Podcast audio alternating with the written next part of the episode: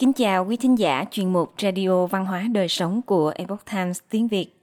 Hôm nay, chúng tôi hân hạnh gửi đến quý vị bài viết của tác giả Tatiana Denning có nhan đề Nhạc cổ điển, âm nhạc là ngôn ngữ của Chúa, do anh Đặng biên dịch.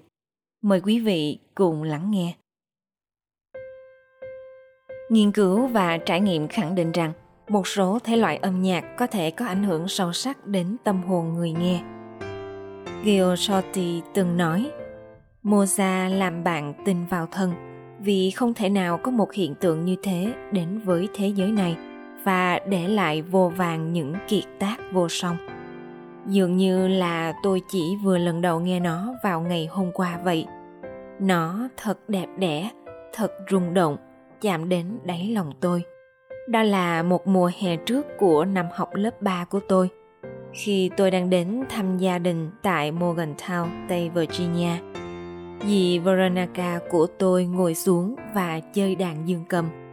Tôi chưa từng nghĩ là dì có thể chơi, nhưng mà kìa, dì ấy có thể. Điều gì phát ra khiến tai tôi kinh ngạc. Tôi lớn lên để nghe nhạc, nhưng chưa bao giờ như thế này. Khi những ngón tay của dì lướt nhanh qua phím đàn, âm thanh của Mozart và Tchaikovsky tràn ngập trong không gian với sự nhẹ nhàng và thanh mát. Thật khó diễn tả thành lời. Tôi đã bị cuốn hút ngay từ giây phút đầu tiên tôi nghe thấy. Và rồi cuộc hành trình của tôi vào thế giới âm nhạc cổ điển đã bắt đầu từ đó. Nhạc cổ điển lay động tâm hồn. Điều gì khiến âm nhạc cổ điển tác động với chúng ta nhiều tới vậy? Nó lay động chúng ta một cách mà những thứ âm nhạc khác không thể so sánh nổi. Clemency Burnhill, tác giả của Năm của những điều kỳ diệu, nhạc cổ điển để thưởng thức mỗi ngày, nói rằng: tôi tin rằng những tác phẩm âm nhạc vĩ đại nhất là năng lượng của sự đồng cảm. Chúng cho chúng ta du ngoạn mà không cần bắt đầu sống những cuộc sống khác, lứa tuổi khác và tâm hồn khác. Cô nói rằng nhạc cổ điển đã cân bằng cuộc sống của cô theo vô số cách.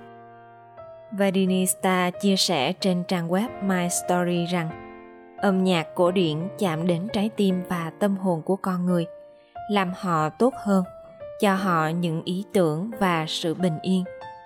Tại sao những nhà thờ lại thích nhạc cổ điển nhiều đến vậy? Bởi vì nó giúp kết nối với Chúa. Không phải tự nhiên mà có người cho rằng âm nhạc cổ điển chính là thần. Ông đồng ý với những gì người xưa biết là thật, rằng nhạc cổ điển có thể chữa lành tâm trí cơ thể bạn, phản ứng với sự rung động, nhịp điệu và nhịp độ. Quan điểm của người xưa về âm nhạc. Các nền văn hóa cổ đại đã nhận thức rõ về khả năng chữa bệnh của âm nhạc. Nhà soạn nhạc Gao Yuan của dàn nhạc giao hưởng thần vận Shen Yun giải thích tầm quan trọng của âm nhạc thời Trung Quốc cổ đại. Tổ tiên của chúng ta tin rằng âm nhạc có sức mạnh để dung hòa tâm hồn của một người bằng cách mà y học không thể làm được. Ở Trung Hoa cổ đại, một trong những mục đích đầu tiên của âm nhạc là để chữa bệnh. Trong từ ngữ Trung Quốc, một số ký tự dành cho y học thực ra đến từ ký tự dành cho âm nhạc. Ông ghi chú rằng Hiên Viên Hoàng Đế, được biết đến là thủy tổ của người Hán, đã phát triển một tầm hiểu biết sâu rộng về sức mạnh của âm nhạc sau khi được truyền cảm hứng bởi một vị thần tiên trong giấc mơ, rằng sử dụng trống để đánh bại kẻ thù trong trận chiến. Gao nói rằng trong thời kỳ trị vì của Hiên Viên Hoàng Đế, người dân đã phát hiện ra mối quan hệ giữa than âm ngũ cung, ngũ hành với 5 nội tạng và 5 giác quan của cơ thể con người. Ông lưu ý rằng âm nhạc cũng đã ảnh hưởng đến hành vi của một người. Trong thời đại của Khổng Tử, các học giả đã sử dụng đặc tính êm dịu của âm nhạc để cải thiện và tu chỉnh tính cách cũng như hành vi của mọi người. Âm nhạc cũng được hiểu là được truyền cảm hứng trong thần thoại Hy Lạp cổ đại. Từ ngữ âm nhạc đến từ những nữ thần Muses, nữ thần bảo hộ cho những nỗ lực sáng tạo, Âm nhạc và chữa bệnh cũng được gắn kết lại với nhau. Người Hy Lạp cổ đại cho rằng vị thần Apollo chuyên trách cả âm nhạc và chữa bệnh, thể hiện niềm tin của họ rằng hai thứ ấy có quan hệ mật thiết với nhau. Người Hy Lạp tin rằng âm nhạc phải được cộng hưởng với thân thể và tâm hồn mới trở nên có ích, và coi âm nhạc như là một cách để kết nối tâm hồn của con người với vũ trụ. Y học hiện đại khám phá rằng âm nhạc mang đến nhiều lợi ích cho sức khỏe, đặc biệt là nhạc cổ điển. Y học hiện đại và âm nhạc. Hiện nay, một số cơ sở y tế nổi tiếng kết hợp âm nhạc vào kế hoạch điều trị của họ. Ví dụ như, Trung tâm Âm nhạc và Y học Johns Hopkins đã thành lập một nhóm hợp xướng tên là Parkinsonist, nơi mà những người tham gia với chứng bệnh Parkinson đã chứng tỏ về sự cải thiện trong cả sự vận động và thể hiện lời nói, vốn thường bị suy giảm khi mắc bệnh Parkinson. Hết sức thú vị và mạnh mẽ khi nghĩ rằng âm nhạc, thứ vẫn đang hiện hiện xung quanh môi trường của chúng ta mãi mãi, vốn tự nhiên xuất hiện trong khắp các hoạt động của con người, lại có lợi ích được chứng minh rõ ràng trong điều trị. Sarah Hoover, đồng giám đốc của trung tâm chia sẻ trên trang web của trung tâm. Weill Cornell Medicine, một trường cao đẳng của Đại học Cornell, đã phát triển một chương trình âm nhạc học và y học và thậm chí tự thành lập một dàn nhạc giao hưởng riêng. Họ đã lên kế hoạch để cung cấp một khóa học dài hạn cho sinh viên y khoa về âm nhạc và y học trong tương lai. Claudius Conrad, bác sĩ tiến sĩ y khoa của Trung tâm Ung thư MD Anderson, vốn là một nghệ sĩ piano và là một bác sĩ phẫu thuật, đã tin vào sức mạnh chữa bệnh của âm nhạc. Trong thời gian làm nghiên cứu sinh về y học ICU, Conrad đã tiến hành một nghiên cứu đối với các bệnh nhân của mình và tìm ra một phương pháp giảm căng thẳng mới, giúp thư giãn bằng âm nhạc. Ông đã khám phá ra rằng một số bệnh nhân được chăm sóc đặc biệt có thể thay thế thuốc an thần bằng cách nghe nhạc cổ điển. Làm giảm huyết áp và nhịp tim. Có một vài nghiên cứu cho thấy rằng nhạc cổ điển có thể làm giảm huyết áp và nhịp tim. Một nghiên cứu của tạp chí Tâm lý Sức khỏe Anh đã so sánh hiệu quả của nhạc cổ điển, nhạc pop và nhạc jazz. Nó cho thấy những người tham gia nghe nhạc cổ điển có mức huyết áp tâm thu giảm đáng kể sau khi làm việc hơn những người không nghe nhạc. Các thể loại nhạc khác không tạo ra sự phục hồi tốt hơn nào đáng kể so với không nghe nhạc. Trong một nghiên cứu khác, Hans-Wahim Trapp và Gary Elivoy chứng minh rằng nhạc của Mozart và Strauss không chỉ hạ thấp rõ rệt nhịp tim của chủ thể mà còn giảm huyết áp gần 5 điểm tâm thu, tốt hơn cả sử dụng thuốc. Nếu so sánh, âm nhạc của ABBA không hề chứng minh sự cải thiện nào. Bản giao hưởng Mozart số 40 ở G nhỏ thể hiện tác dụng mạnh mẽ nhất. Cải thiện tâm trạng, trí nhớ và hơn thế nữa. Vậy âm nhạc còn có thể làm gì khác cho sức khỏe của bạn? Nhiều nghiên cứu chỉ ra rằng nhạc cổ điển không chỉ giúp giảm căng thẳng và lo âu, mà việc nghe nhạc cổ điển 50 phút một ngày thậm chí còn chứng tỏ được hiệu quả hơn nhiều so với việc trị liệu tâm lý trong điều trị trầm cảm từ mức độ thấp đến trung bình, theo một nghiên cứu nhỏ được công bố trên tạp chí The Essence Psychotherapy. Nhạc cổ điển đã được chứng minh là giúp cải thiện sự tỉnh táo và tập trung, dẫn đến năng suất cao hơn. Trí nhớ cũng được tăng lên khi nghe nhạc cổ điển, với một số nghiên cứu thậm chí còn cho thấy lợi ích trong việc cải thiện chứng sa sút trí tuệ. Nhiều nghiên cứu đã chứng minh nhạc cổ điển cũng cải thiện chất lượng giấc ngủ, giúp bệnh nhân bộc lộ bản thân. Đây là điều hữu ích khi bàn về những sự kiện đau thương và thậm chí hỗ trợ giảm đau. Một nghiên cứu của tạp chí quốc tế về bệnh hiểm nghèo và khoa học thương tật phát hiện rằng nhạc cổ điển hỗ trợ phục hồi bệnh nhân ICU, nhưng không phải tất cả âm nhạc đều có thể trị liệu. Tác động tiêu cực của một số loại nhạc đã được chứng minh trong nhiều nghiên cứu khác nhau.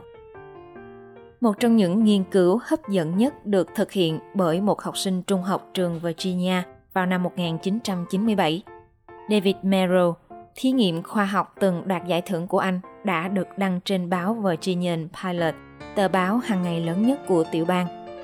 Merrill quan sát hiệu quả của âm nhạc tác động lên những con chuột khi chúng di chuyển trong mê cung.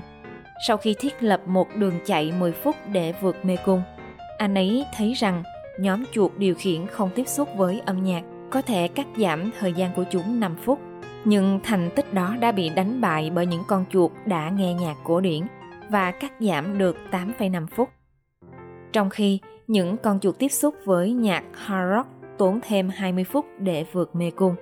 Tôi đã phải cắt ngắn dự án lại vì tất cả những con chuột nghe nhạc hard rock giết hại lẫn nhau. Merrill chia sẻ vào thời điểm đó, không có con chuột nghe nhạc cổ điển nào làm vậy. Hãy để âm nhạc cổ điển thắp sáng cuộc đời bạn. Với rất nhiều những lợi ích về trí não, thân thể và tâm hồn, thật không may là chúng ta không được tiếp xúc nhiều hơn với âm nhạc cổ điển. Con trai của tôi kể lại, một giáo viên nói với bọn trẻ rằng nhạc cổ điển thật nhàm chán. Thật đáng tiếc, tôi đoán là cô ấy chưa bao giờ tiếp xúc với nó đủ để phát triển lòng cảm kích đối với nhạc cổ điển. Vậy làm thế nào chúng ta nâng cao sự yêu thích đối với nhạc cổ điển? Đầu tiên, hãy đến dàn nhạc giao hưởng của địa phương bạn, dù là trực tiếp hay online. Tôi đã dẫn con trai đến dàn giao hưởng Richmond khi nó mới 5 tuổi, và cậu bé đặc biệt yêu thích một series tên là Lollipops, chương trình giới thiệu với trẻ em về âm nhạc cổ điển theo một cách vui nhộn và giải trí. Có rất nhiều những quyển sách và phim ảnh về âm nhạc cổ điển và những nhà soạn nhạc. Bộ phim mà Lollipops chuyển thể từ một phim gốc của HBO năm 1992, Beethoven Lights Up Star, là một trong những bộ yêu thích của con trai tôi. Cũng có rất nhiều những khóa học ngoài kia.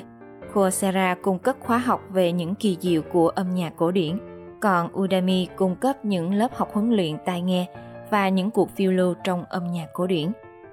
Và để khám phá những tác phẩm cổ điển tuyệt vời nhất, Classic FM đã biên soạn một danh sách các tác phẩm sẽ thay đổi 100% cuộc sống của bạn. Và cũng đừng quên ghé thăm những thư viện và bảo tàng ở địa phương để nghe nói chuyện và thưởng thức những buổi biểu diễn trực tiếp. Vậy nếu bạn thực sự muốn tìm hiểu một tác phẩm âm nhạc thì sao? Cha Hagey trên trang web Our Past Times đề xuất việc nghiên cứu về lịch sử của các tác phẩm, tìm hiểu một chút về cuộc đời của nhà soạn nhạc và tìm một nơi yên tĩnh để lắng nghe tác phẩm đó. Nghe đi nghe lại nhiều lần. Sau đó, theo dõi huyết áp của bạn giảm xuống, còn tâm trạng thì được cải thiện. Đồng thời những kiến thức của bạn được mở rộng. Để giúp những đứa trẻ phát triển sự yêu thích đối với âm nhạc cổ điển, hãy thử đọc quyển sách Habermeyer, Good Music Brighter Children và trang web của bà Good Parenting Brighter Children. Bà cũng cung cấp một khóa học âm nhạc với hướng dẫn dành cho trẻ em từ cấp phổ thông đến đại học. Habermeyer nhận ra sức mạnh của âm nhạc cổ điển trong việc giúp trẻ em học tập. Chú thích rằng, Hiệp hội Tâm lý Mỹ APA phát hiện trong 20 thí nghiệm khác nhau rằng các học sinh tiểu học lắng nghe, tập trung và học tốt hơn khi nghe những tác phẩm âm nhạc cổ điển nhất định. Dường như có một cái gì đó đặc biệt về âm nhạc cổ điển. Dì Veronica của tôi biết điều này. Nhưng không may, dì đã qua đời vào năm ngoái. Tôi đã chưa từng nghĩ đến việc kể với dì rằng dì là lý do mà tôi học chơi đàn piano cổ điển. Khi tôi nhắc đến việc này vào trang tưởng niệm của dì ấy, chồng và những đứa con của dì nói rằng dì sẽ rất hạnh phúc khi biết được dì đã truyền được tình yêu âm nhạc cổ điển cho tôi. Khi mà nó có vẻ như là một điều đơn giản, âm nhạc cổ điển có thể mang đến rất nhiều điều cho cuộc sống của chúng ta. Thậm chí các nhà soạn nhạc công nhận rằng âm nhạc của họ sâu sắc hơn là lúc đầu cảm nhận.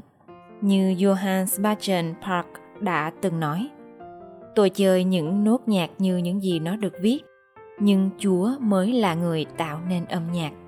Ludwig van Beethoven đồng tình, âm nhạc là ngôn ngữ của Chúa. Vậy thì tại sao không tận hưởng nguồn niềm vui được gửi từ thiên đàng này? Nó có thể thay đổi cuộc đời của bạn theo cách mà bạn chưa từng nghĩ đến. Bác sĩ Tatiana Denning là một bác sĩ y học gia đình tập trung vào sức khỏe và phòng ngừa.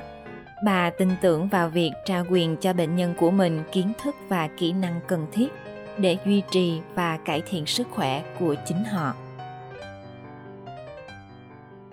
Quý thính giả thân mến, chuyên mục Radio Văn hóa Đời Sống của Epoch Times tiếng Việt đến đây là hết.